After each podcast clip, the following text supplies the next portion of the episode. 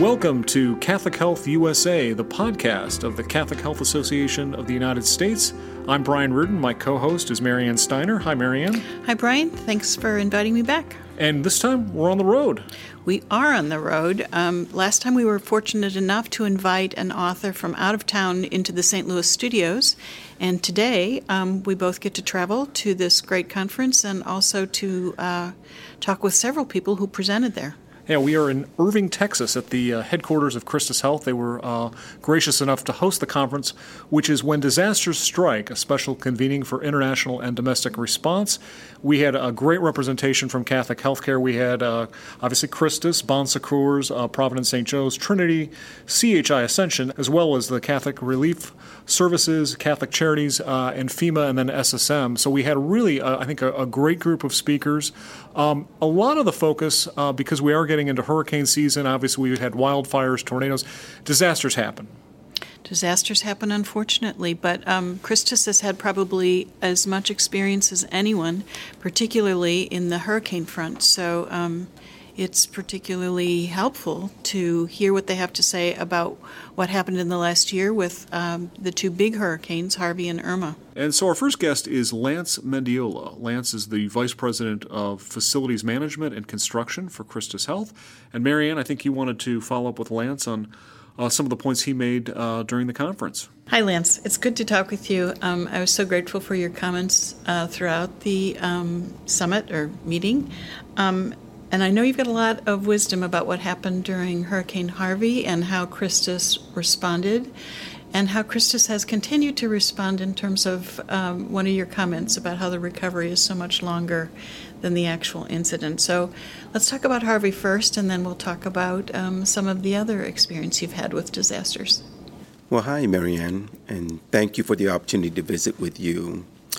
Yeah, I think part of the thinking is that there's a lot of energy on the initial response, and people come together and want to get to the disaster location and support.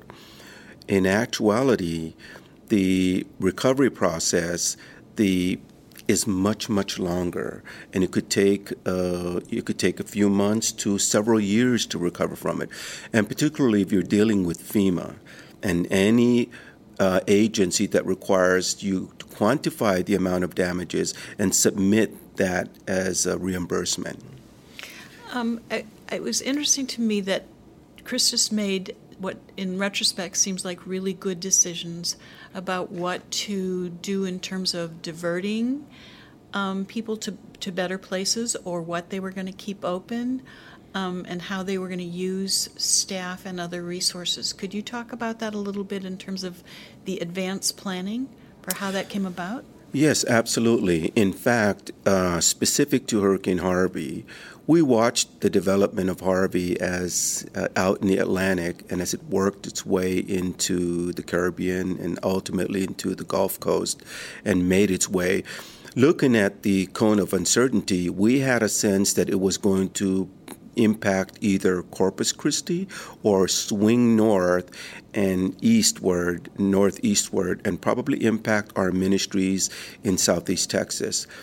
Um, in fact, we we prior to the storms, we understand what our facilities can withstand in terms of wind force.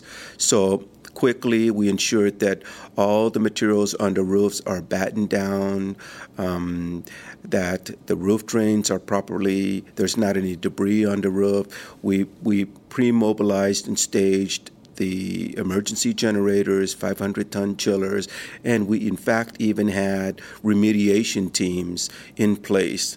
Um, so we were ready to to withstand the storm. What we the local ministry CEO said when they finally assessed the situation and said, "What do y'all think, corporate? Should we should we uh, evacuate our high acuity patients now, and should we consider closing?" And based on the design of our hospitals, particularly in Corpus, we decided that the best thing to do is to shelter in place. Mm-hmm. And once that decision was made, there was an effort to ensure that we support the local ministry in that decision. One of the messages that came through loud and clear um, throughout this meeting is that there was a lot of collabor- collaboration and a lot of solidarity that happens in an in a disaster like this. Um, as VP of Facilities for Christus, you have a lot of decisions to make, and as you described, a lot of planning to do in advance.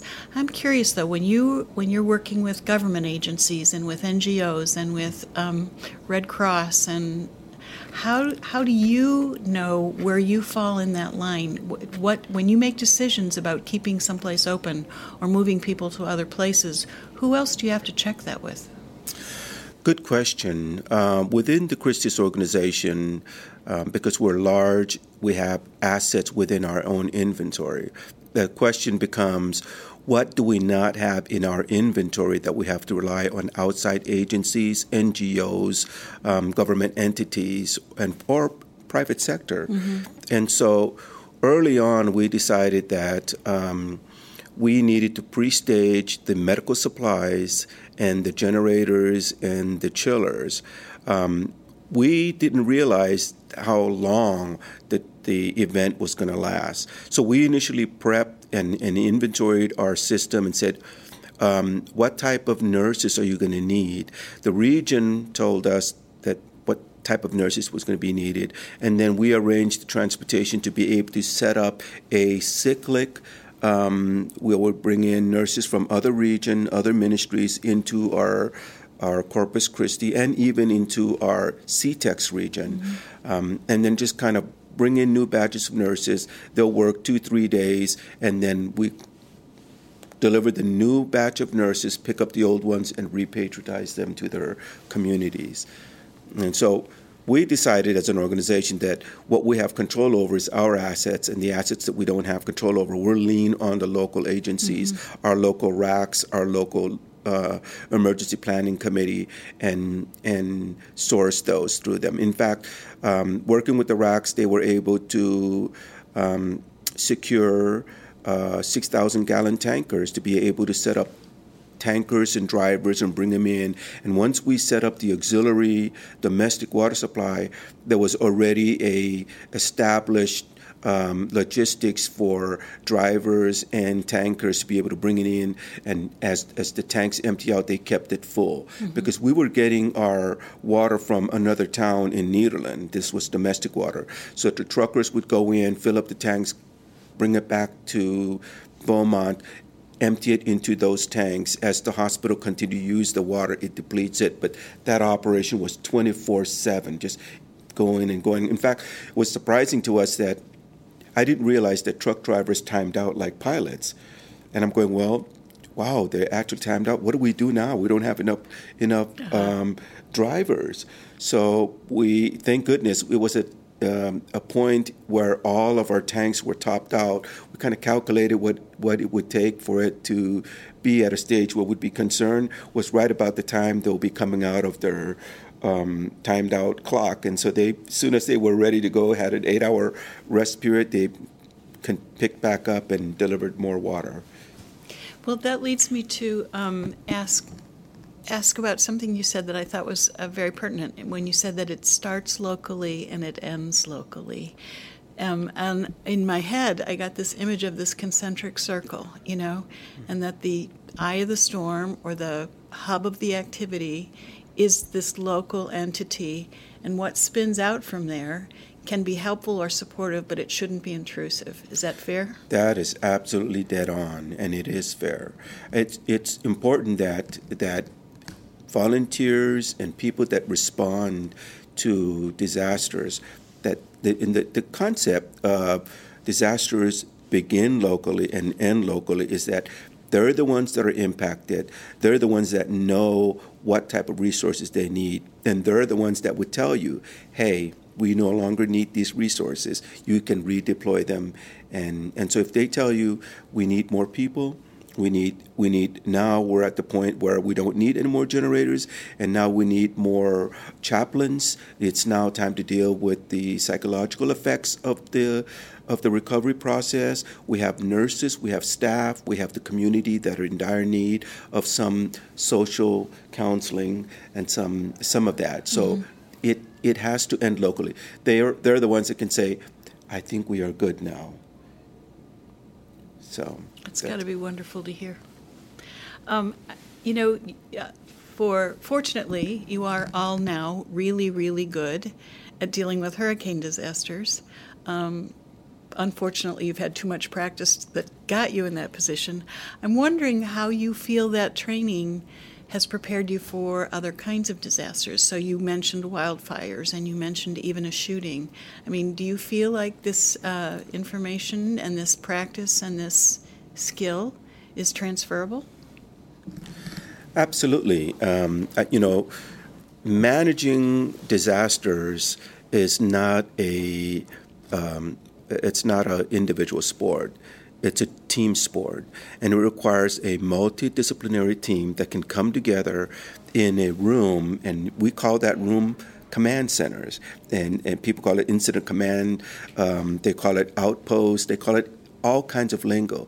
But the idea is to bring in the subject matter experts into a room and pay attention to the situation as it's unfolding and what the needs are as it's unfolding locally, and let them call into the command center and say, We're anticipating this need. Can you all source this and get it to us?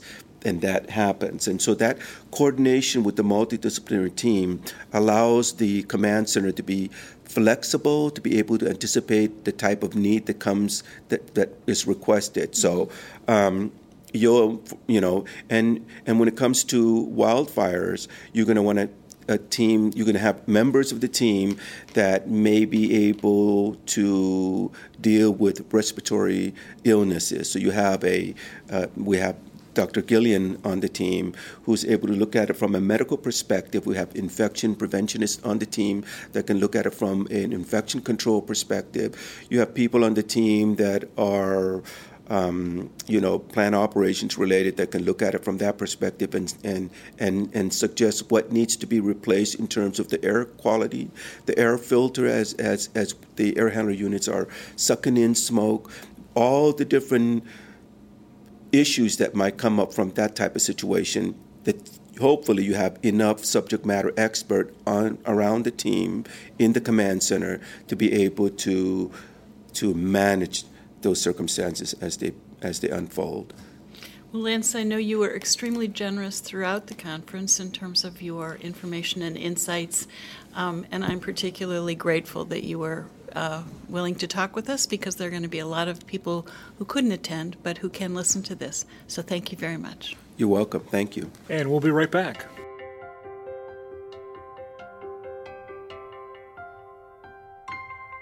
Welcome back to Catholic Health USA, the podcast of the Catholic Health Association of the United States. I'm Brian Reardon. My co host is Marianne Steiner. In this segment, uh, we're actually going to talk to Karen Reich. She's uh, the chief executive officer for Bon Secours in St. Petersburg.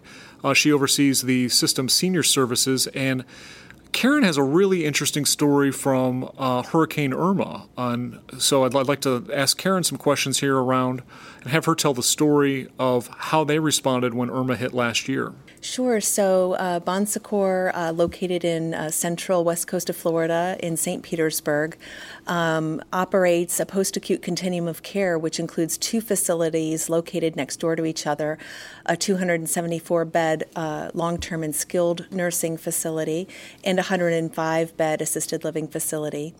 Um, historically, uh, we have been in an evacuation zone C, and as Hurricane Irma was uh, expected to come to the Tampa Bay area and enter as a category five, we were anticipating what would happen, whether or not our evacuation plans would have to be implemented.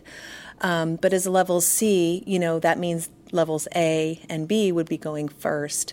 Um, but within about uh, 20 hours of the evacuation call, we were changed from a level C to a level A.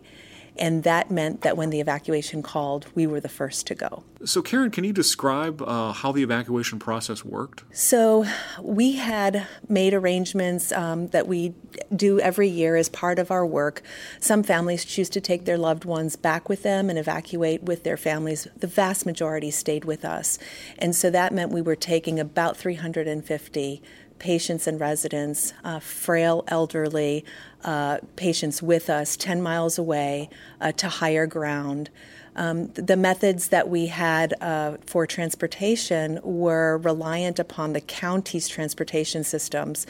They knew the type of patient population that we had, um, but what they sent us was regular school buses that were meant for children who not only are smaller in stature um, and more flexible with their limbs, um, but also very few of them have disabilities, and so the vast majority of the vehicles that were sent had no wheelchair lifts.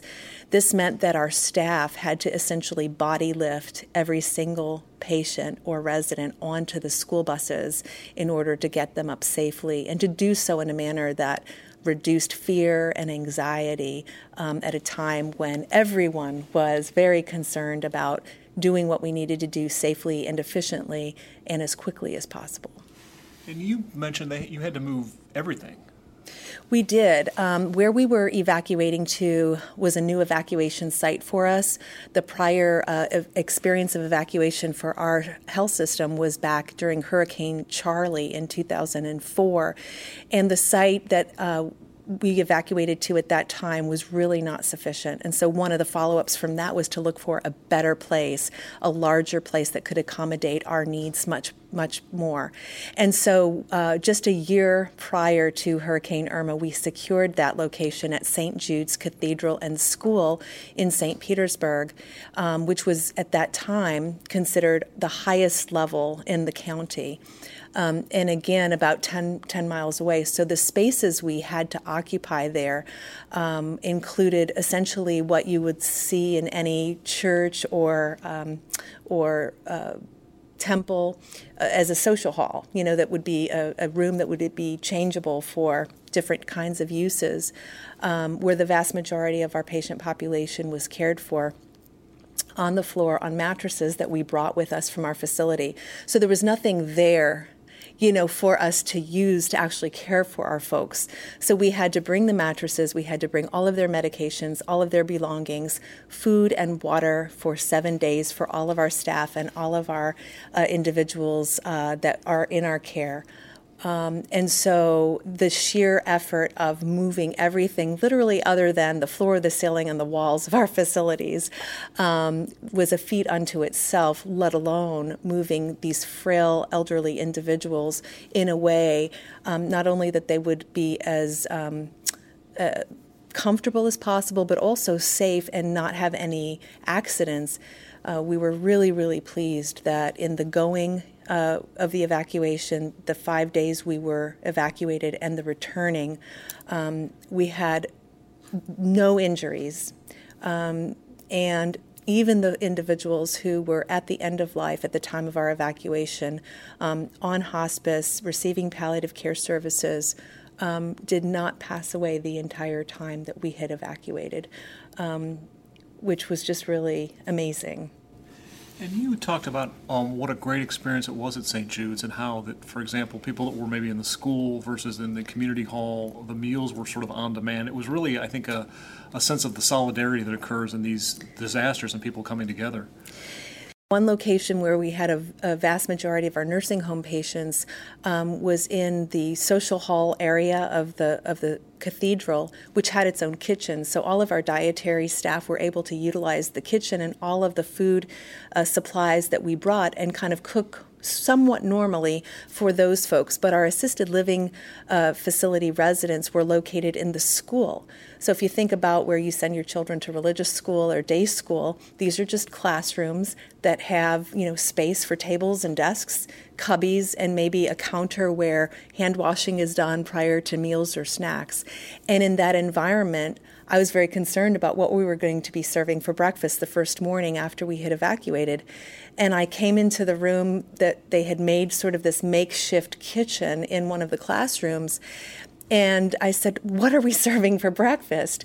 And our chef, Stefan, looked at me and he said, Eggs your way. And he literally was cooking any way, uh, any way desired eggs, uh, pancakes, uh, meats of your choice, toast of your choice, juices, coffee, tea, and everything was being done essentially with a griddle and a pot of hot water to make full meals uh, for our residents to make sure that they would feel as little disruption to their normal activities of daily life as possible. As all this is going along or going on, Karen, um, you've got your, your residents, your patients to care for. You've also got family members that are affected too. So, yeah, on a personal level, um, had to evacuate my own home, had to evacuate my mother from her home, um, get her safely to my brother's, where they were going to be evacuating in place at his house, which was on slightly higher ground. And then among the patients and residents in our skilled nursing uh, facility and assisted living facility were my 99 year old uncle and 93 year old father in law. Um, and we uh, we had a moment where the two of them were together uh, at the evacuation site, and they were having a conversation about their experience.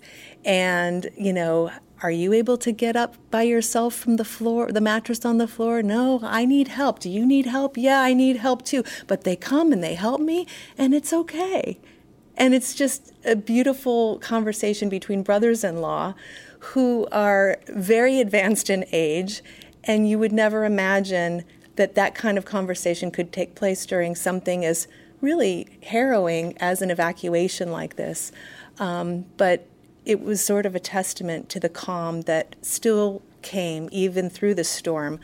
I walked out during um, my rounds and was trying to uh, get some messages to a, a group of staff and I came upon one of the buildings where we had folks staying, and it was starting to rain. And we had our pastoral care team brought residents outside under a, an overhang, and light rain was starting to fall, and they were singing. This was our resident choir. They were singing. We had a group of uh, folks having yoga, seated yoga we had mass going on. We had all the normal things that, uh, while they were more difficult to continue in this environment, um, spoke to sort of the normalcy that was necessary to decrease anxiety and increase comfort as much as possible. And so I think sometimes these situations do bring that sense of real unity and solidarity uh, out of what can really otherwise be seen as chaos, and um, is sort of a beautiful story of solidarity and tenderness amongst the staff and leadership towards and amongst each other, and to the residents and patients and their families who put their trust in us to evacuate in a situation like this and maintain the dignity and the safety and the quality of their loved ones when you have care being provided, not in a private or semi private room, but in a, a social hall type of environment where you've got mattress next to mattress next to mattress, one of the most beautiful moments was watching the series of staff and volunteers who would come and hold up sheets around a given mattress while care was being provided at a personal level to maintain the privacy and dignity uh, of our people. Karen, thanks so much. Uh, great insight. I really appreciate you sharing the story. And we're going to be right back with Catholic Health USA. The Catholic Health Association of the United States has launched the Medicaid Makes It Possible campaign to ensure that Medicaid remains a viable, efficient, and effective program. This essential health insurance program and the lives of 74 million people who rely on it is at risk due to legislative and administrative proposals that could dramatically cut funding and reduce eligibility. There's a real risk that millions of vulnerable individuals and families will lose their health coverage. Now is the time to raise our collective voice about the importance of Medicaid. Tell us your story of how Medicaid makes it possible. For more information on how to participate, please visit chausa.org slash Medicaid. And we're back with Catholic Health USA, the podcast of the Catholic Health Association of the United States. I'm Brian Reardon. My co-host is Marianne Steiner.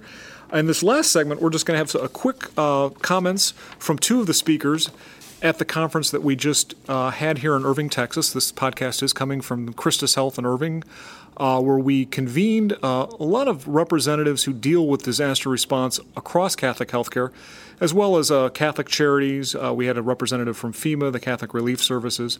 Uh, next, I want to check in, though, with um, Kim Burgo, who is with Catholic Charities of the United States. And Kim had some comments about the role that Catholic Charities play. Kim, you're the Senior Director of Disaster Operations. Thank you for being with us. And tell us a little bit about what Catholic Charities does in these disasters and, and how you work with Catholic hospitals. Right. Well, Catholic Charities uh, has, as a network, has over 160 offices across the country. Uh, so each Catholic Charities office responds at the local level in their community. We really encourage agencies to build partnerships ahead of time uh, and uh, work closely, whether it's with a hospital system, uh, local emergency management, uh, other partners in the community. One, you know, example I think of of how the Catholic hospital system and local Catholic charities have worked together, I think can be found in Joplin, where uh, the local hospital there was hit incredibly hard, and but because of the partnership that they had locally, they were able to move critical patients over to the uh, Catholic high school and set up an emergency room and uh, treatment center right there in in the uh, high school. So those kinds of things. Um, of course, every disaster is different. You don't know where uh, or how it's going to strike. Um, so we really do encourage that kind of um, interaction ahead of time. Um, we do have a training uh, that we could. Uh, that really we encourage all to participate in.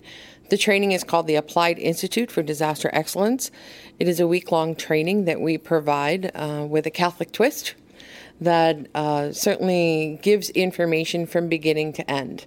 What is it that happens in a disaster? Everything from what's a FEMA to how do we deal with racial diversity in a disaster, or people who are um, migrants or the undocumented during a disaster. Um, of course, Catholic Charities is involved in the whole wide range of disaster events, everything from early response to long term recovery to mental health to uh, disaster case management. So we really encourage uh, folks to engage. We cannot, as Catholic Charities, do this on our own. And so we really work with partners and others in the community and within the Catholic Church to be able to do this together. Thanks, Kim. Next, I'd like to introduce Dr. Alex Garza. Uh, Dr. Garza is the Chief Quality Officer with SSM Health. Uh, previously to serving as uh, Chief Quality Officer at SSM Health, he was served as Assistant Secretary and Chief Medical Officer for the U.S. Uh, Department of Homeland Security. Uh, Dr. Garza, really appreciated your comments uh, during this convening. And one of the things I thought was interesting that you touched on is um, how do we define what is a disaster? I, I try and boil things down into very simple terms. I'm like, what is a disaster? What does that actually mean? So, uh, and so the, the, equation that I use in the presentation of, you know, uh, hazard plus vulnerability divided by capacity equals disaster. Um, you can apply it. What I like about it is you can apply it sort of at the individual level, but also at sort of the macro level as well. And so, in, in a way, it is sort of um, I don't know what a disaster is, but I know it when I see it. So even as an individual, if you're vulnerable and you're presented with a hazard and you don't have the capacity to deal with it, at an individual level, that could be a disaster for you. But then at a macro level, if it uh, if if a uh, a hazard takes out the electrical grid or floods a city, obviously they don't have capacity to deal with that, and that's when it becomes a disaster. So um, for me, it, it, sort of frames it um, on on what constitutes a disaster, but it allows enough flexibility for people to sort of interpret it in their in their own way. Was there one thing that you learned from this that maybe you, you hadn't thought of before? Yes and no. So a lot of the stuff, uh, you know, as as people were saying it, I was like, yeah, that I've, I've I've seen that, you know, and so I'm writing notes down like this is where that happened in in my life. I think some of the things that I learned, uh, like I had uh, very little visibility on the depth and breadth of Catholic Relief Services and, and Catholic Re- Health Services response um, to disasters. So to me, that was really eye opening uh, that there are people out there that work in Catholic health systems that do this sort of work, uh, not just domestically but internationally, and, and do it very well. Thank you, Dr. Garza. And finally, as we wrap up here, I want to check in with Julie Minda. Julie is the associate editor for Catholic Health World. She was here at the conference, and she's going to be covering uh, this conference in Catholic Health World. And Julie, uh, if you could, just for a couple of minutes uh, to kind of wrap up, give us um, a couple of your high level uh, takeaways from the conference. Well, something that struck me is why it's so important to prepare. You know, when you see these disasters on television, it's awful. You see these people in knee deep water, you see them running away from burning homes, and your instinct is, I want to go there and help somehow. And so it turns out that in a lot of these disasters, there are a lot of people who just flock to uh, employees of health systems and such. They flock to try to help. They want to go and be part of the response, the initial response.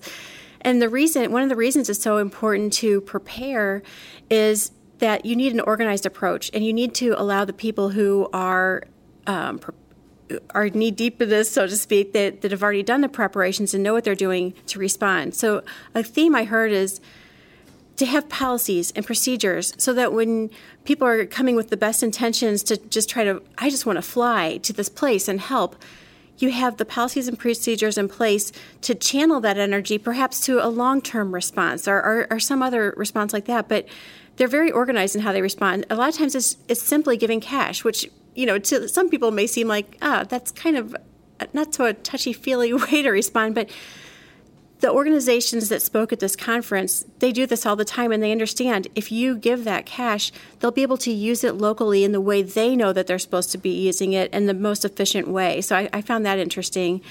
And over and over again, the theme came out we are going to talk to the people who are on the ground and make sure we know they want our help, that we can be of service to them and that we're providing what they want us to provide. All of those were key themes that I came out with. Julie, uh, we look forward to reading your article in Catholic Health World. Thanks for uh, being at the conference. And again, I think it was a great, great couple of days of discussions and really gave us a lot to think about as how, in how we respond to disasters that you know are going to going to happen. All right. Well, it's a pleasure. Thank you. So, Marion, I think a really uh, great conference. Uh, I think we got a lot of good information shared, and hopefully, this podcast shared some of that. Again, uh, look for Catholic Health World for an article on that. And I know in Health Progress, there's been a lot of articles on, you know, some of the ethical uh, considerations around uh, disaster response. Obviously, we've done a lot of articles on international outreach, and so I think this is an area that, again, Catholic healthcare has a lot to offer, and I, I think this convening of experts uh, hopefully will will help people as we prepare for the next disaster that's going to happen. You know, Brian, these are such helpful meetings, not only for the experts who are here and who share good ideas, but they're really helpful to uh, the people of Catholic Health World and Health Progress because these are where we get our stories. This is where we get energized about what's going on in the ministry and what new initiatives are taking place and who can lead us into the um, information and good work that we'll be doing ahead. So thanks a lot for including me. Yeah, great to have you here. And thank you for listening. This has been another edition of Catholic Health USA, the podcast of the Catholic Health Association of the United States. Special thanks to Christus Health for hosting us, for providing the space uh, to record this podcast. Appreciate their help. And as always, thanks to Clayton Studios in St. Louis County, Missouri for their technical assistance in putting the podcast together. Until next time, We'll see you.